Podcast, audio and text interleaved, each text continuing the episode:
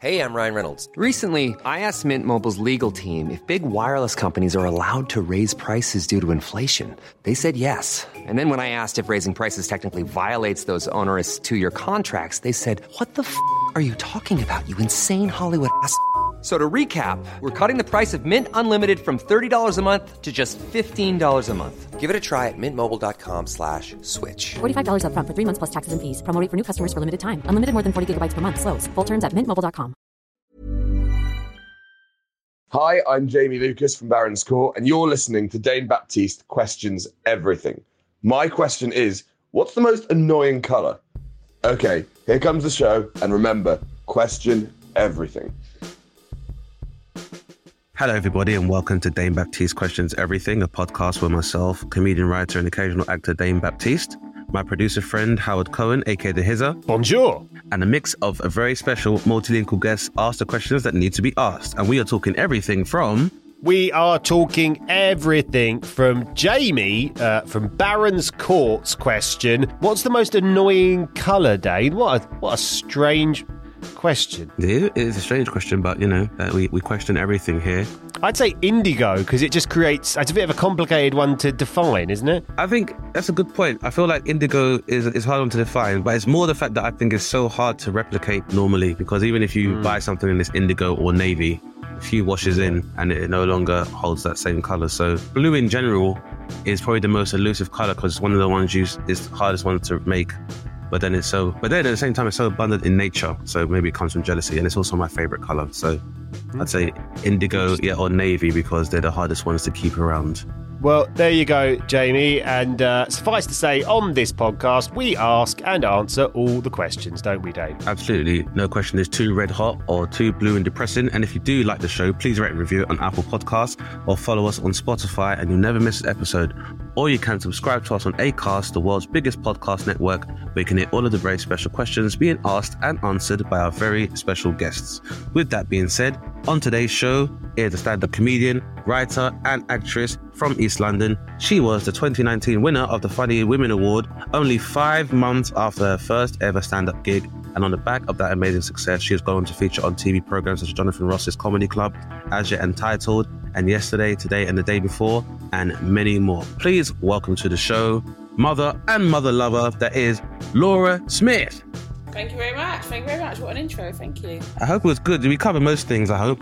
Yeah, it's all true. It's all true. I can't deny any of it. Nice. Good to see someone with a public platform telling the truth in these times, first of all, Laura. So we very much appreciate that. That's you, Dave, that's you. Any colours that you got an issue with, Laura? Any colours that give you ball ache? Well, I was going to go right in with white, but I don't want to get too political. But that's more like, why is there so many things that call themselves white? And when you're trying to paint a house and you... when we're going from greens to beiges and blues, and it's like, ooh, and then it's just, you know, is it a colour? Is it a spectrum of colour? Is it exactly a combination of colour? Really, Howard, I guess colour itself is very difficult to define, because it's just about the wavelength at which the light is bending. So colours can be very different, and how we all perceive colours is very different. Like, different species are able to see more colours within the visible light spectrum than we're able to see. So hues and tones can change considerably. So I think Laura's got the right answer, really. White is the most annoying one.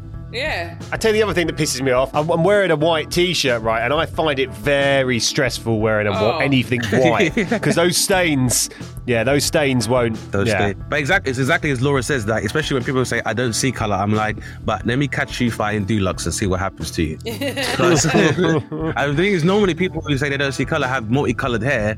And, you know, I've seen in most, like, if you go to most hair shops or even go to Superdrug, they'll have, you know, 12 different types of blonde, 14 types of brunette, and so obviously clearly they understand how colour works.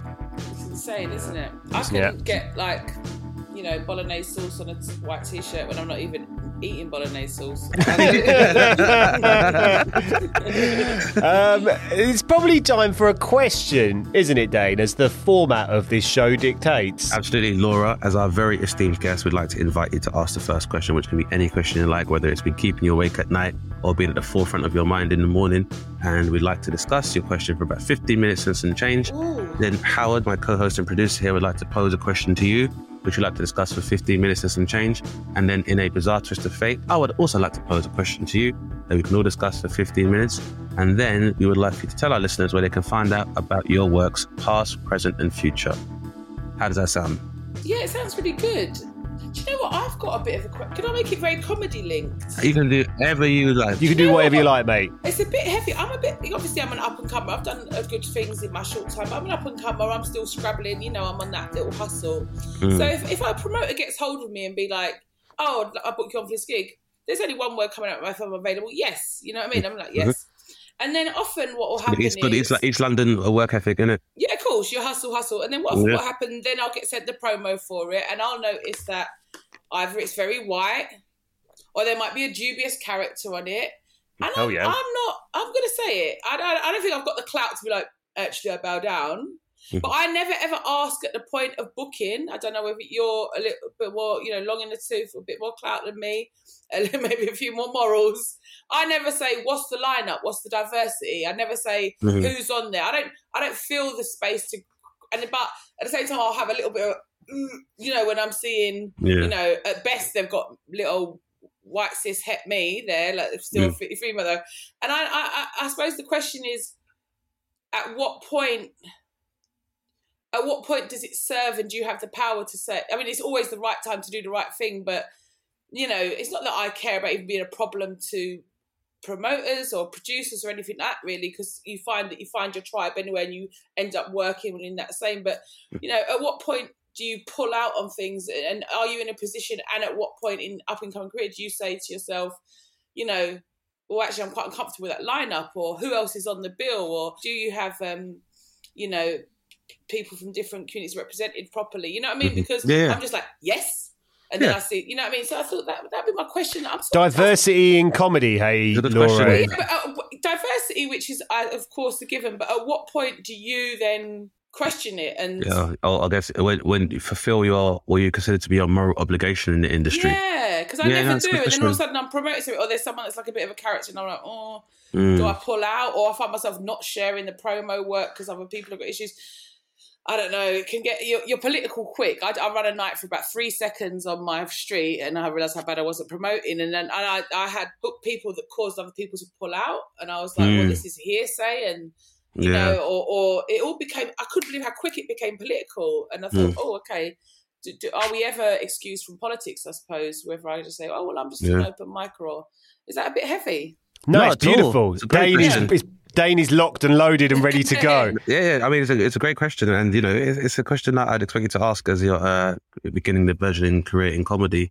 I don't think there is one unified theory of moral conduct within comedy, because obviously you are making the transition from show or performing to being in show business. Yeah. And the part of that being business is that, you know, you can't necessarily, you're not always able to scrutinize the moral disposition of the people you're working with. Like, whether or not we'd like to acknowledge it, especially as being a cis-het man myself, I'm sure that I have shared the stage with and shared green rooms with people of all types who have committed acts that would be morally objectionable. Yeah. But at the same time, I'm sure I did the same thing when I was working in an office.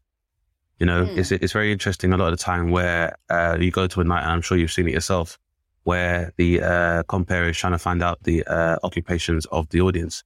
And a lot of time when someone says, oh, well, I'm a banker, everyone's like, whereas they say, oh, I'm a nurse, and everyone goes, yay. And for me, I'm very dubious of the fact that we think we can determine somebody's moral disposition based on their occupation. And I think that can be a real problem, because that would suggest that everybody who works in the medical profession is a virtuous person, and everybody who works in finance has no morals. When we know in most cases that's not completely true, and there are a lot of people most of us are quite moderate, and and even morality itself can be very subjective. And in a lot of time, morality is a commodity that not everybody's able to afford. You know? Yeah, this is what I mean. I mean, like, have you ever? I mean, for the virtue of the fact that you'll be on the lineup, you know, there's a black guy on the lineup. Yeah. But have you ever kind of said, oh, is there, you know, anyone from the LGBTQIA community on this lineup? This seems very male, this lineup. Have you ever done that in your position where you are now at any point? Yeah, I think more recently, I think, it is a weird one. And the other thing to remember as well is that comedy is a very solitary art form when you are aware. And I suppose for some people, there is that kind of insecurity and fear that if you do start turning down work, there is someone who's going to be happy who isn't as discerning as you, who could fill your position. Yeah. And then there's the idea that you don't want to be stigmatized as being difficult to work with, especially as a woman where you might be considered a diva. And then you're feeding into a completely other narrative where you can be damned if you do and damned if you don't. I think in that instance, what I try to do really is try to demonstrate the viability of someone that looks like me just through example. So lead by example. So rather, just chill and do my thing. So rather than grandstand and be like, I'm not going on stage until you start adding more diversity to your lineups. What I try to do then is maybe perform to the point where it means promoters and members of the industry have to understand that having people like me are indispensable to you having a good product. And just to further extend on that, so when I got into comedy, I did my debut in Edinburgh, for example. I was the first Black British person to be nominated for an award in Edinburgh's history. Now, that obviously has its own intrinsic and individual kind of like successes and plaudits. But what, in terms of business, what I knew that also meant was that for all of the agencies who turned me down, all of the agencies who said they already had a black guy on their roster, all these agencies who had never really seen any longevity or any kind of benefit of investing in developing whether they be black or brown acts, it meant that the landscape of comedy had to change, because I went on not only to be a Edinburgh nominee, but then I went on to have, you know, a relatively successful run of having my own sitcom as well, which then becomes the first black British sitcom to be on BBC screens or to be on British television, written by a black person with a black cast in 2 decades. Yeah. So again, it's just a little bit of a... Look, Dane's being, as always, humble.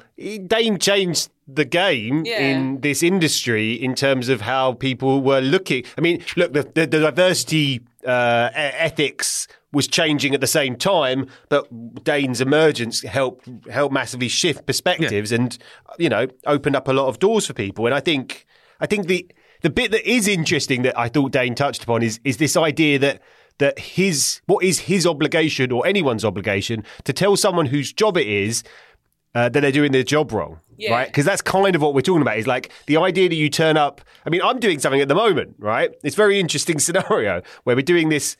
Dane's come along to do it. We're doing this different quiz thing, podcast thing, and you know, people need to be film fans to come on the show, right? Now, that creates some issues because, you know what, not everyone's a film fan. And I only have so many people from different backgrounds to ask on the show. And you know what, if you don't like film, you're not coming on the show. Mm. I want these Uber geeks on this wavelength. And the idea that someone would be like, well, you know, because across the series, I very much know already from the people we've asked on, it will be a diverse mix of people, and that's great. But at the same time, it could not be, because it could be that loads of people just don't happen to like film, so I can't get them on the show.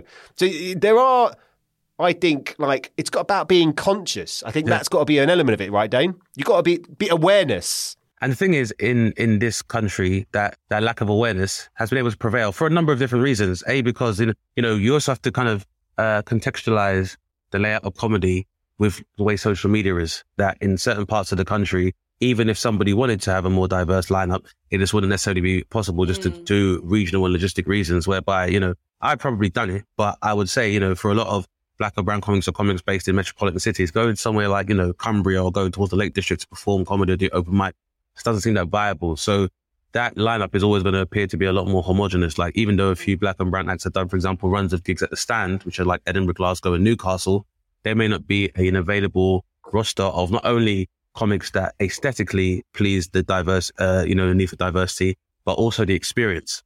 Because I think one of the issues as well is that industrial competence kind of affects it as well, in that even when there may have been successful black acts or who may have had the opportunity to maybe transcend to television, unless you've got developers and producers who understand that voice and know how to nurture it, then it means there's only so far it can be taken, which is why obviously the duties of writing a sitcom on me was so big, because it wasn't like I could go to a producer who was like, well, I worked on this sitcom before, because it's been 2 decades. So basically short of a generation, there hadn't been anyone who'd be able to develop it. So I think for me then, as I was saying, is that I feel like that was the best way I would be able to make that conversation take place, was just by example. Because what you find is that within industry, people are very risk adverse as well. Yeah, of course. People and human beings are habitual creatures as well. Yeah. So getting them to kind of break those habits can be very difficult. So by able to demonstrate that, what it meant is that people were like, okay, well, Dane's there. So we can look at what our closest thing to Dane is and begin to kind of promote that. So that's how the landscape began to change. And even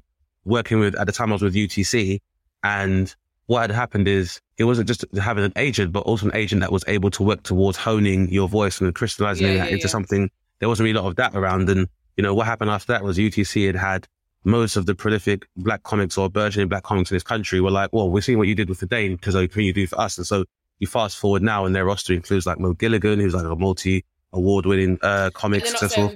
We've got our black actors. Because now it's gone from we've got our black actor now that, you know, in order for us to be successful, we should have a black act, because potentially we could be looking at the next Mo or Dane or Munya, like, you know, now. Well, I'd say it's plural. I mean, I know all of the management agencies, and I would say that when I have often gone back to look at their roster, it is so much more diverse than it was than when I began working in this industry, which has to be a good thing. It's the same with like any minority community, but you know, like how many, you know, gay acts are about like, oh, you've got a gay on, have you? Like they're all doing the same thing, like as they're all black accidents, everything. I mean, I suppose what I started with a question, I just love, I don't know if I'm surmising really pathetically, but almost like you had blinkers on, learnt your craft, did your thing, exactly. You weren't flagging things. And then once you're in the belly of the beast, you've used your skill, your kudos, your power, and then go, well, yeah, I'm not now then going to make a show that's white palatable. I'm going to make it'll pass the N test. Yeah, exactly, pass the N test. But also because, you know, as well, Laura, I felt like for me it was understanding. I mean, I think I was aware of the world and its demographics outside of comedy. And I think that was the issue as well, is that I was aware of the structure of comedy and how it just basically how things were, both on a class basis and just socioeconomically. So it's kind of like knowing how to manipulate that. And I think one of these things where rather than challenging the system, it's really about just kind of carving your own space in it anyway. Yeah. So it was never for me, it was like, oh, accept me. It was more of a question of like, I already know who I am. It's going to be up for you guys to kind of catch up anyway. Yeah. Or you do raise a good point where you said like, you know, do you have to kind of grandstand? And I'd say, you don't necessarily have to grandstand by, you know, postulating and having to shout at people. Yeah. By demonstrating your efficacy as a comedian and just doing your job very well, you can't necessarily be denied. And the way that works is rather than entrusting or being at the behest of the powers that be, just your presence there and your aesthetic attracts people that look like you. Yeah, that's really the issue. We talk about the diversity being an issue, but it's more the representation. It's much easier for people to do something once they've seen it can be done. Yeah. Because obviously I had predecessors that gone to Edinburgh, and these people are still amazing comedians, but I think their experiences, they'd kind of been like, well, you know, Edinburgh isn't really for us. And it wasn't like I brushed it aside and was like, nah, like they're wrong and blah, blah. It was more like I'm aware that it's more about not individualizing the experience and me being like, I'm also a brick in that wall. So it's kind of like now I can do my thing in Edinburgh and give windows plaudits. Then it meant that now there's an agency where, you know, Mo can now have a BAFTA winning show as well, because just by continuing to work, the palette becomes broader, the competency becomes broader kind of thing as well. So I look at it in terms of like, you know, before I never used to like certain types of cuisine. And then once I try something, then I'm more prepared to try other things as well. And it's I do think the one differentiation that we could just establish for our listeners is television and media compared to live comedy. There's definitely some big differences, right? Because massively, live comedy scene, when you go to, and no disrespect to anyone from Hull or certain smaller places that aren't quite as cosmopolitan as London. Nothing wrong with Hull, by the way, guys. But the palette that you just described, Dane, may be slightly more restricted and therefore make booking a very diverse bill a fear for a booker, right? Initially, it definitely is, and I think that's where obligation comes in. That's where you take it upon yourself to plant a flag. And when I say obligation, it's not necessarily a social obligation or a moral one. I think it's more of prove it to yourself. Like, I think, you know, when you, like, for example, when I looked at the comedians that I admired, I wouldn't look at someone like Dave Chappelle, Chris Rock, and wonder if they would be successful in Hull. I would look at them and be like, that is a comedian that would be successful. And someone who has an understanding of comedy would be able to understand some aspect of their narrative. So, for example, in me going to Hull, I understand that, like, you know, like I said, it's more about the relationship or the rapport I build with that audience, whereby I'm like, even if I see a guy that looks like, you know, he's got the green tattoos and he's got Hull City tattooed on his arm and he's got the skinhead, he'll have an understanding of the world and most of the themes that I discuss. And so there's always going to be kind of a commonality there. I feel like there's been a large media suggestion, which is that if people see something they're not necessarily used to, they won't be able to take it on board. And again, that's what I say, it comes from a more risk-adverse industry. I think social media has definitely changed that, whereby we can now get statistical information in terms of what people are into, which is why you're seeing new things like, for example, as we discussed before the podcast, you now will have Natalie Portman playing Thor in a film because they are aware.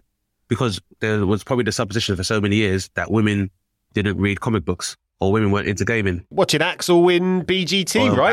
Axel Blake winning Britain's Got Talent, for example, is that people would think maybe that aesthetic wouldn't necessarily, or Nabil Abdul-Rasheed being a finalist on Britain's Got Talent where the presumption would be. But again, it's more about the fact that because these guys have taken these opportunities to showcase themselves, all of the questions and all that discussion is kind of fast-tracked, as opposed to having the polarised, intense discourse of being like, change your lineup. It's more been like, I've shown what I can do. Yeah. So there's no discussions that need to be had. So what's the word they say? They say show, don't tell. Yeah, of course. So that could be one of the approaches.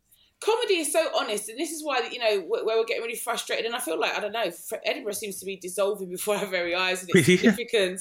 But it's because this industry kind of tendrils, and you covered it so well in Bamus, where there's a white middle class filter that's already decided what the black they want to promote is, and go, you know, can we have more, I don't know, you know, sequoias or whatever. And I was developing a sitcom at the same time, and it wasn't exactly the same thing. I'm not going to wave my poor white flag, but as a working class person working with very middle class people, they're like, oh, and I'm like, what working class? Yeah. What working class? Can she be a tearaway? Is she a bit promiscuous? Yeah. Is she coarse in the way she speaks? And people just want you to continue to assuage their own preconceptions and feed into that narrative. And it's really tough to know your own voice, and then they can filter it through that.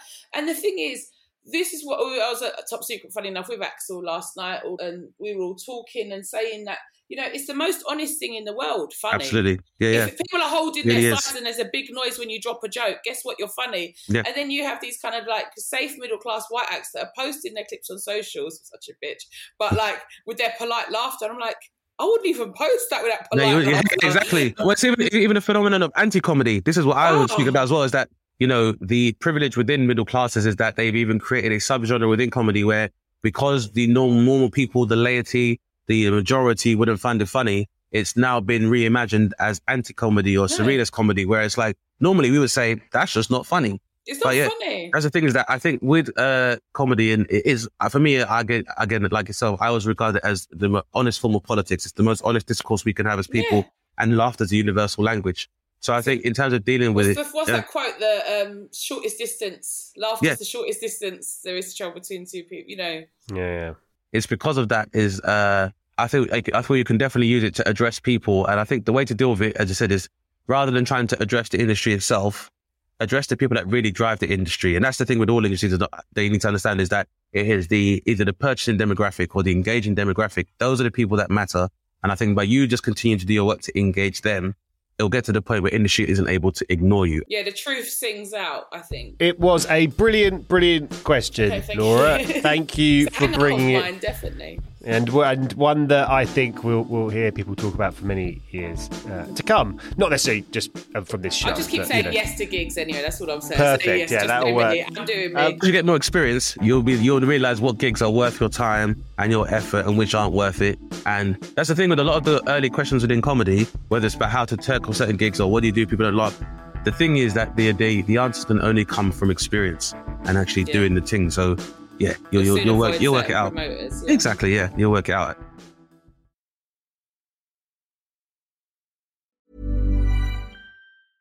Hey, I'm Ryan Reynolds. At Mint Mobile, we like to do the opposite of what Big Wireless does. They charge you a lot, we charge you a little. So naturally, when they announced they'd be raising their prices due to inflation, we decided to deflate our prices due to not hating you. That's right. We're cutting the price of Mint Unlimited from $30 a month to just $15 a month.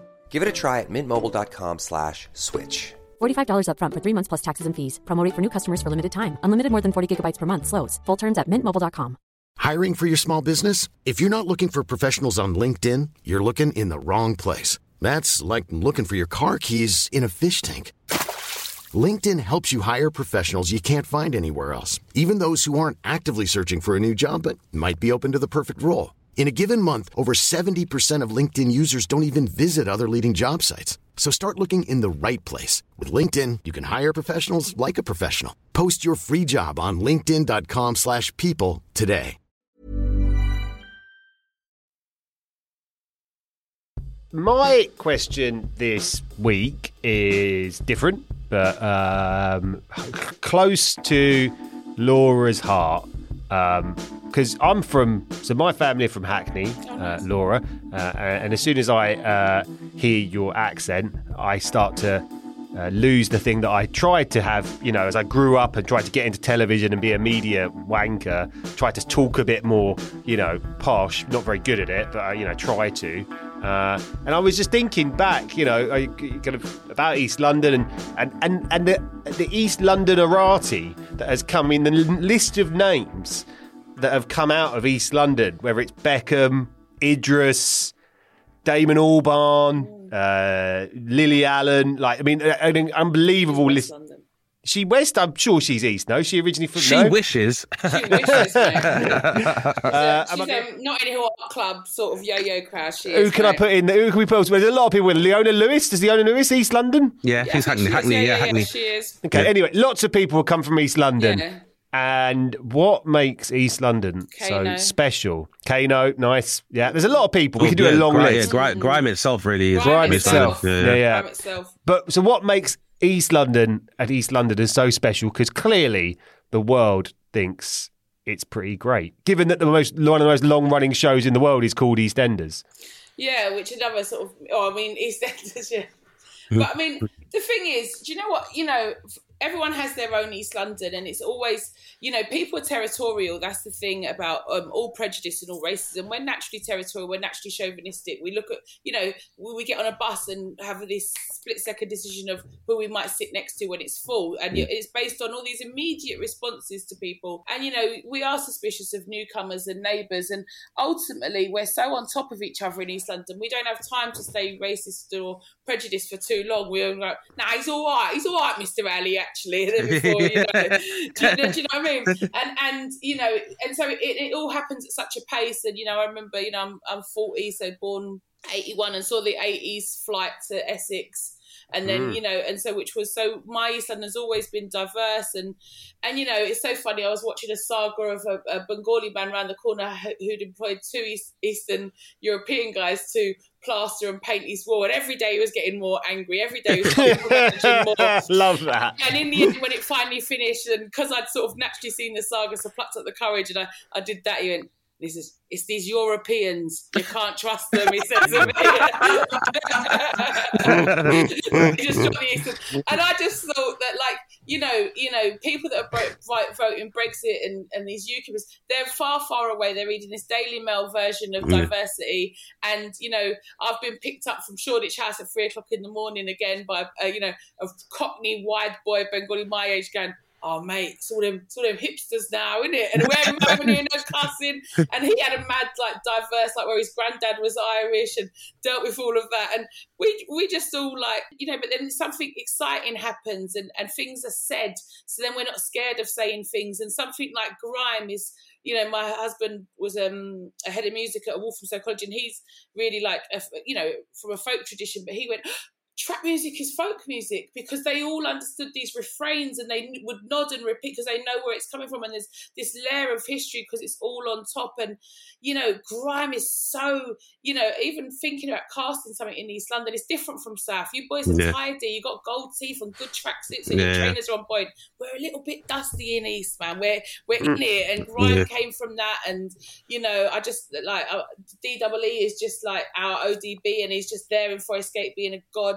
And it's just like, you know, it's so true. Which on to the souls, I always say to people, like, because I was listening to a lot of grime artists who were trying to find a similarity between, like, maybe New York being like the birthplace of hip hop and like British kind of rap music or grime music as well. Yeah. And I think Lethal B was kind of saying that East London's like Harlem. And I thought there's some validity to it.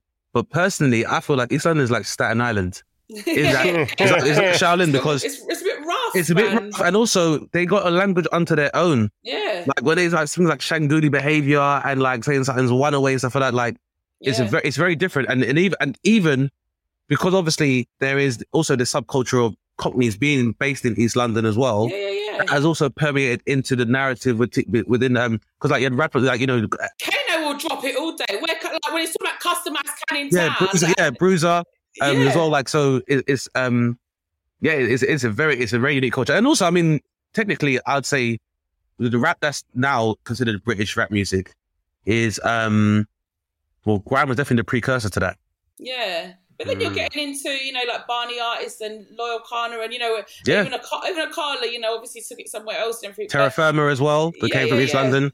Yeah, but it's like this nice kind of, we can't avoid our influences. Do you know what I mean? Like obviously West Ham Stadium's gone now, but you know, where I live, walk down Green Street and you're just all on top, you know, it's Caribbean, Asian, £1 fish. Yeah. Buns, do you know what I mean? It's just, it's so textured and layered and you can't avoid it. And it's nice. You know what I mean? It's like, that's the main thing. Yeah. It was a true melting pot. I think it's definitely an example of that. And arguably when we speak today about like the phenomena of gentrification, and the kind of where there was like the more working class flight to Essex, almost like where that's been replaced by the influx of people from home counties and transplants. Yeah. Yeah. And they talk about the community, I'm well in the hub of the community. And you're like, you'll destroy the community. Just stop. Yeah. It's not yours. And, you know, I think South London and North London have a bit more space. They have a bit more green space. So places like Brixton and Peckham could pop up that, like that became defined by black culture very much in a different way that East London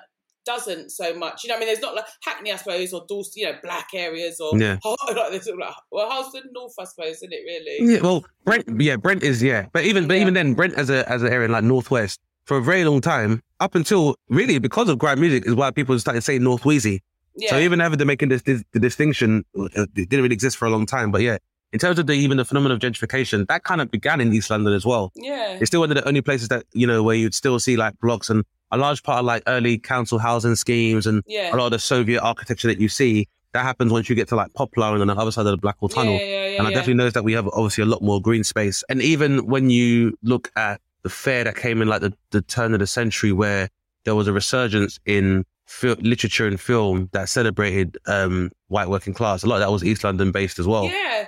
And we have that, it's the working history, but also these poor, I was a teacher for 10 years and, you know, almost you're better off being in a very poor borough because stuff gets flooded in. You know, we've got the Theatre Royal, the Stratford Circus E15. Yep. That was a strong hub for, especially the grime stuff. My brother used to work, they used to produce all the door graphics for the Lord of the Mikes DVD. So he was in there, he made a lot of early JME videos and knows all them boys. So it was all like, you know, with Mo Ali, who made Shank and all that, they're good pals. And it was a real hub and some money got flooded in and this is why we're missing these youth centres. So we had these spaces like Littleford Youth Centre and everything and like Kano and Getz have been doing them Newham talks on Instagram where they said this is what needs to come back, we need to get some money in and define it because these you know, the devil makes work for idle hands. So a lot of people, they had these little spaces to have studio space and all that sort of stuff and get together and find stuff. So that was a big part of it as well. Yeah. And like Idris being able to go and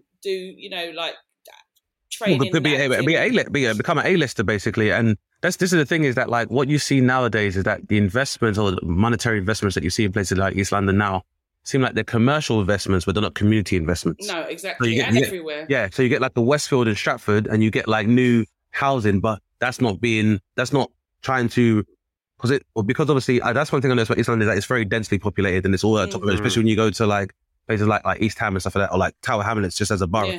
Just people on top of each other. And there's the new builds that you're seeing around these areas are not catering to providing affordable housing for these people. And you know, even when you look at things like sport, like I think Newham Borough has the highest number of professional footballers in the country and stuff. And again, it's like a deep part of that tradition. And that culture has allowed for the harmony of other cultures. That's really been much more effective as with youth centres, as with the music. These have been much more effective tools in enhancing and nurturing multiculturalism and integration than any government scheme I've ever heard of. Yeah, and I went to school out in Essex, and I was like sort of told off for being too black and who I hood off income and all that sort of thing. And you know when Top Boy came out, I got to like every single person in Top Boy says Wagwan. Yeah, like, everyone, it don't matter what Wagwan. And it's like it's this part that was just part of it, and we just standardly say Wagwan. I never even questioned. Yeah, you don't think about decontextualized. I have to remind I'm just like a 40-year-old white woman now, and you know what I mean. But it's like. That's just, or, you know, like certain things, like, or most of my friends are black, you know, you get a Christian invite. What time does it really start? You know? I know it doesn't start at 12, I know it starts at 3 and I'll get there at 11:30. Well, by yourself bringing the crates with the DJ. Yeah, you know, these things, and it's like, where do you now play that anything? But even going back to my question about diversity, the level in the playing field doesn't start at the point of entry. The level of playing field starts at the point of closing that gap from school to expose people to film, to arts, to these places. So when it comes time to cross the threshold of the BBC, they've done it for 10 years, not like tick box this poor person just because they've got a brown face. Do you know what I mean? It's like, no, they should have already had that investment, these, you know, people from diverse backgrounds, you know, financial backgrounds as well. Yeah. Continue from what Howard was saying as well in terms of the love of East London. What would you say was the general sentiment where there was almost, do you remember like with that kind of emergence of like My Skin in the Streets and like Lily Allen, you had like acts like Just Jack and Kate Nash who almost had an East London inflection when they were doing their music. Was Mockney. Yeah, Mockney, that's it, Howard. Yeah. So what was the sentiment amongst East Londoners when that was very trendy? Yeah, I've always rated Lily Allen though, because West London's a vibe. Do you know what I mean? I like West London. I like, you know, because West, you know, you can spot someone from West London, they've got a vibe and everything. Yeah. It's all good. But yeah, that Kate Nash, and do you remember after the riots and she was sweeping up and all that? And I'm like, oh, don't you so up for this place? And I thought, no, keep burning the fucking places down, burn more. You know what I mean? That's where East Londoners were at. Like, don't then become the kind of moral, you know, the moral arbiters of like what's okay. You know, we should be setting things on fire now. You know Absolutely. What I mean? Where this is visceral, and people talk about looting and all those sorts of things that's happening. Right? So it's like these are kids that, you know, they've not even been politicized enough. They're angry, but the only thing they know is consumerism. They were stuck in this vortex, which they were taught at a time where, you know, the idea of ownership and through austerity wiped off anything near to any kind of wealth or opportunity these kids kind of had. And it's too easy. It's too easy with privilege to not understand. You know, I've seen teachers before go, God, my 5-year-old could read better than this. Yeah, well, they've been raised by you. Where is these kids coming to school? You don't even know what they've come through. So you even get here at 9:15 and you want to put them in detention before they arrive. These kids, they can read better than that, but these kids are bilingual because they can speak in Somali and they can also speak English, and they're speaking in Road as well. They're code switching at least 5 times a day in the playground alone.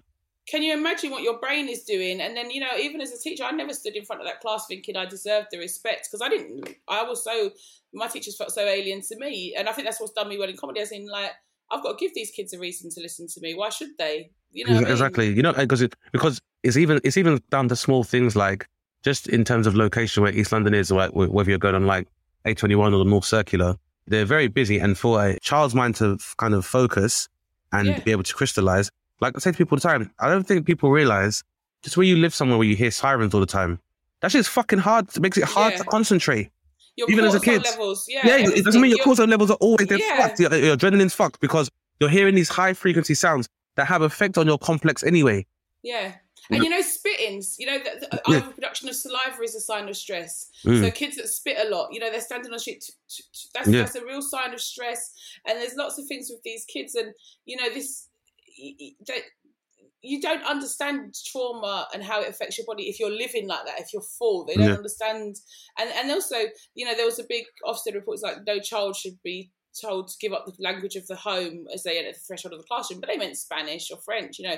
They didn't mean when you're correcting their English and what you're saying is don't talk how your aunties, your uncles and your friends talk. And that's huge because that's where their loyalties are. So, you know, I feel like I've gone way off topic. But no, we haven't gone way off topic. I think we have done a very good job of going East London and forever may it remain. Yeah, and Dane, listen, what a good episode this has been, man. Over to you. final question. Absolutely. Beautiful, beautiful episode. Well, I think, yeah, my question kind of covers two important threads you've brought up, Laura, which A, is about the depiction and disposition of the white working class in the UK where comedy is concerned, and when we're having more overt conversations about diversity and representation. And obviously, you mentioned the large white flight that took place in the 80s towards Essex and stuff.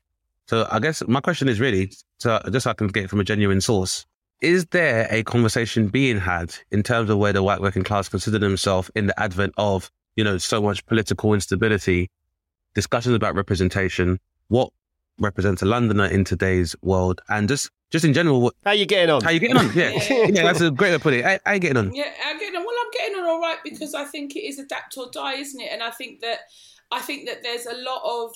I think there's a lot of threads here. I think there's a lot of toxic nostalgia. Mm. You know, I think that there's this sort of, oh, it used to be like this. Well, you know what? It ain't. You know what I mean? Anymore. Exactly. And sometimes eating Angel Delight and Smash wasn't good for you back then. It wasn't good for you. Yeah, it wasn't actually good for you. Like my Jamaican brother-in-law people go, oh, I used to be able to leave your doors open. Go, yeah, and you know, nothing to nick, mate. You know what I mean? It's like, but so that's one aspect of it. But it's so funny when you talk about any sort of diversity, because it's like everyone wants to jump in. Like, you know, we had the abortion rights, and so then everyone's on Twitter going, trans abortion rights. Okay, well, just can we just you know what I mean? It's like, so if you talk about race diversity, there is part of me that's like, you know, as in, it, you know, people get in trouble when they said, but Nish Kumar went to Oxford and came, you know, Nish Kumar. Yeah. And it's like, oh, what, people of colour can't talk like this. But no, we're not saying that. But it's like, we know how strong the urban circuit is. We know how strong the working man circuit is up north. We know how strong the Essex drafters work. Do you know what I mean? So they're the ones killing rooms and destroying it. And yet all of the, and so whether you're black or white or whatever, you're then watching television where you're watching it go on these panel shows. You're like, basically saying, you're saying it doesn't look like that. Yeah, it's not. Yeah, so then I get frustrated when it's like the diversity that's coming through, and like you say, it is changing. Mm. Mo is a real person, Mo Gilligan. You know, you're a real person. Tanya's a real, like what? Like, a real people, them. You know, what it is. Exactly. Like, do you know what I mean? And I think that that's the common thread, and most people just want to have a laugh, and I suppose it's about. I suppose it's about struggle, isn't it? And you know, I don't like the demonisation of the working class, and I'm really talking about underclass. And that's the point I wanted to say, because in my last show, Chocolate Chip, last show I toured, I said, like, you know, it's so interesting because when people close their eyes and try to picture what they consider to be the quintessential racist or bigot, you'll be a white working class person. And I hasten to remind people, like I said, East London being a prime example of it, white working class people probably were the first people who would have been interacting with and receptive of the Windrush generation and of, you know, influxes of Albanians and Somalians. And like, you know, I mean, you look at something like Top Boy, everyone's together, like, you know, Asians and working class Asians, and really it's middle classes that actually make legislation and make political decisions which actually cause these divisions. But it's just in a much more insidious way, a polite way, a coded way, which is a lot harder to deal with. And you know, there's people that are third generation, you know, and I'm talking about the toothless underclass here, and I'm you know, that are suffering from county lines, influx of crack, third generation, you know, small villages not working. They have no model of success. They have no investment. Yeah. And then they're demonised on, and on, you know, Jeremy Kyle, which is obviously no longer existing. And it's like, all of us need to stop decontextualising things. We need to stop saying, it's so easy. What you're a success, are you? You're a success. Now, let's ignore all your privilege, and you're a piece of shit, are you? And it's like, we have to have. There's so much context involved that you know. I always say that awful thing when a kid goes from poor little fucker to little fucker. Oh, just a fucker.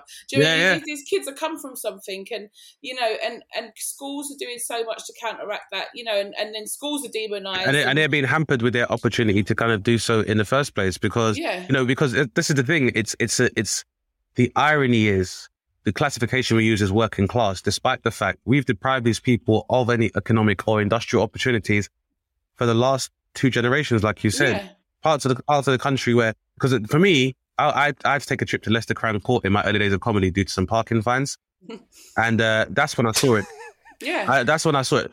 Because you get sport in London, can't you? Everyone's pretty much. In London, you have and you also have a close enough proximity to that people can work with those gig economies, orbital economies. Yeah. However, you see, if you're from like in between Leicester and Birmingham, or you see if you live in Derby and there's no more factories around, And this is, it's like even when you see this, like before I saw the snobbery when people talk about like reality shows like The Valleys or Geordie Shore. And it's like, these people are so crass.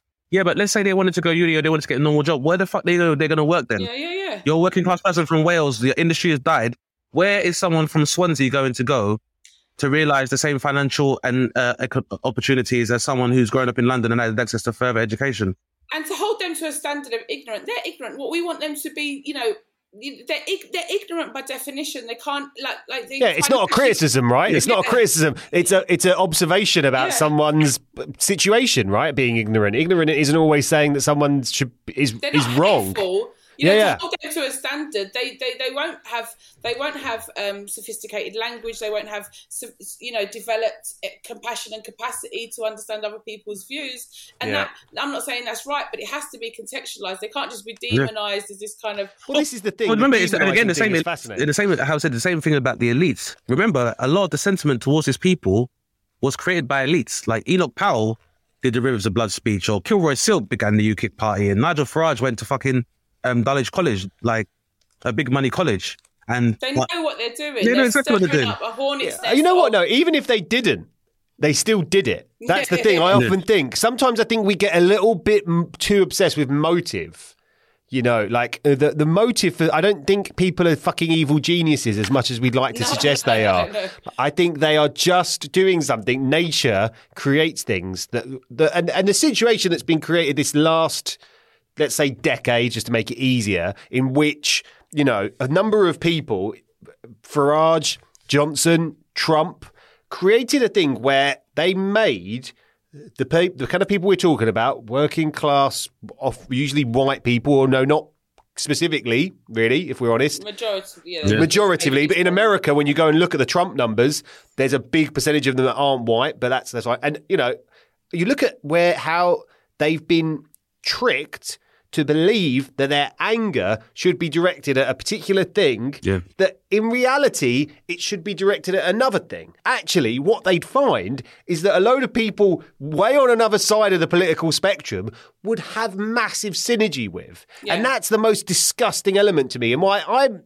gradually, as I get older and love my child and my children and love my life and spend time with people like you and have nothing really to complain about, I still find myself wanting to fucking chin people like Farage, like genuine blood-boiling anger at the fact that what is your legacy going to be? Just stirring shit. Because they have contempt and disdain for these people. They're not sitting at the same tables, and they're limiting our choice. They're limiting our ability to galvanise. Do you know what I mean? Yeah. You know, the mad left woke, I don't really exist. No. There's about 4 on Twitter. Yeah. You know, most and the thing most is, can polarise at black pronouns. You exactly. Know, no one's that trigger happy. We need to unite, and we're so divided, and it's exhausting. It is exhausting, all of us. Really, genderqueer aesthetics were always welcome within amongst the working class, because everyone watched Dame Edna, and also Paul O'Grady. And Lily Savage and Panto, So a lot of it's part of our expression of repression. Yeah, exactly. To enjoy that dress up, to enjoy gender fluidity, and you know, like to the New Romantics, to David Bowie, these have always been the gods of the world. You know, they want to. You know, you get on a train from Essex to Liverpool Street on a Friday night. Trust me, them boys are tarted up. Do you know what I mean? Exactly. It's always been part of that expression. I remember my, you know, it's slightly divergent, but I remember my dad, God rest his soul, when, you know, my dad sold crap on Petticoat Lane Market for a big period of his... it was wild, man. That was back when my dad used to sell stuff. That was back when you could buy animals on Petticoat. It was just kind of mental to think that you could go down there and buy dogs. I was going to buy my leather coat and sheepskins, Dad. Yeah. I never got one. But I remember something, you know, in the later years of his life, which is he had this mechanic, right, Abdul, right?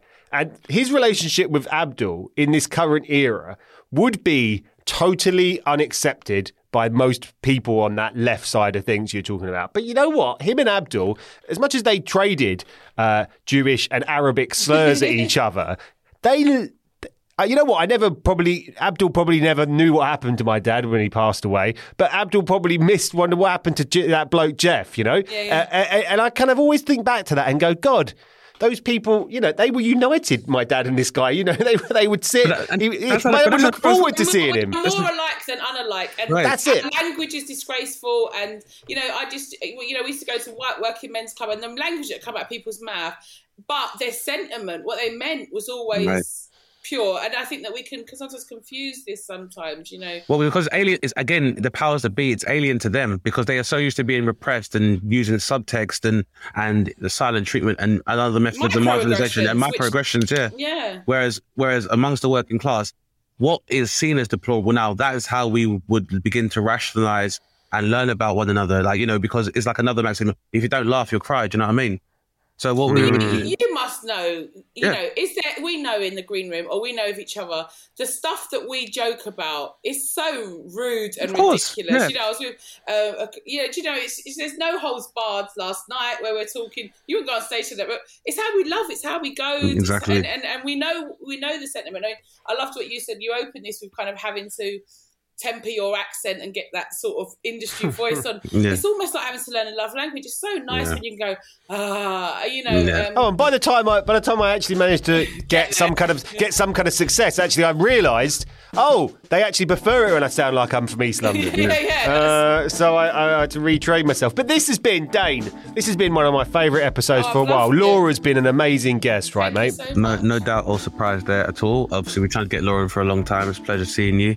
And really want to make sure that we can continue to have our listeners follow your journey and enjoy your success. So please let us know where you can find out about your good works, past, present and future. What am I doing? Everyone just started playing Latitude Festival, which is like talking to the white middle classes. Nice one. I'm swerving Edinburgh. I'm just going to check the lie of the land this year. And then, I've got some nice things developing, actually. I'm a writer on Bad Education relaunch. So that lovely. Congratulations. Great stuff. I've written on... Spencer Jones' new thing, Deep Fake, so that's my work out there. I don't know if I'm allowed to say I was on 8 out of 10 Countdown, but I was, so that's going to come out soon. Yeah, of course you can say it. Yeah. So just all excited, it's all moving in the right direction, but mostly focused on a summer with my kids now, so good. Beautiful. There you go. See, East London to the core, you've got a lot of work on, but I'm going to spend time with the kids, do you know what I mean? Yeah. You're going to get one of, are you all getting those handkerchiefs that, you know, and the string vest? That's what East Londoners do on a holiday, right? That's the one, little jolly dad to Margate. I'm telling you, mate, I'd rather have a day in Margate with all the family. That makes me want to go and watch Only Fools and Horses. This is it. Johnny Boy's out in. Meet you, Howard. It's been lovely. Yeah. Lovely. Always love. Thanks for coming on. Love. Take care.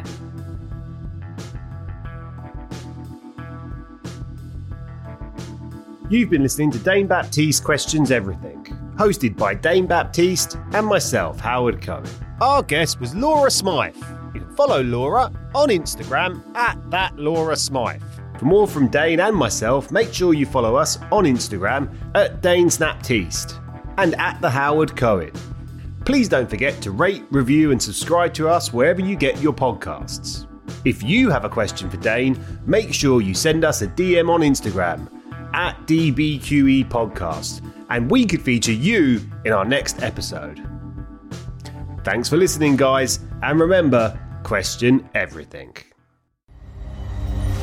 Insanity Group. When you need mealtime inspiration, it's worth shopping Kroger, where you'll find over 30,000 mouthwatering choices that excite your inner foodie. And no matter what tasty choice you make, you'll enjoy our everyday low prices, plus extra ways to save, like digital coupons worth over $600 each week. You can also save up to $1 off per gallon at the pump with fuel points. More savings and more inspiring flavors make shopping Kroger worth it every time. Kroger, fresh for everyone. Fuel restrictions apply.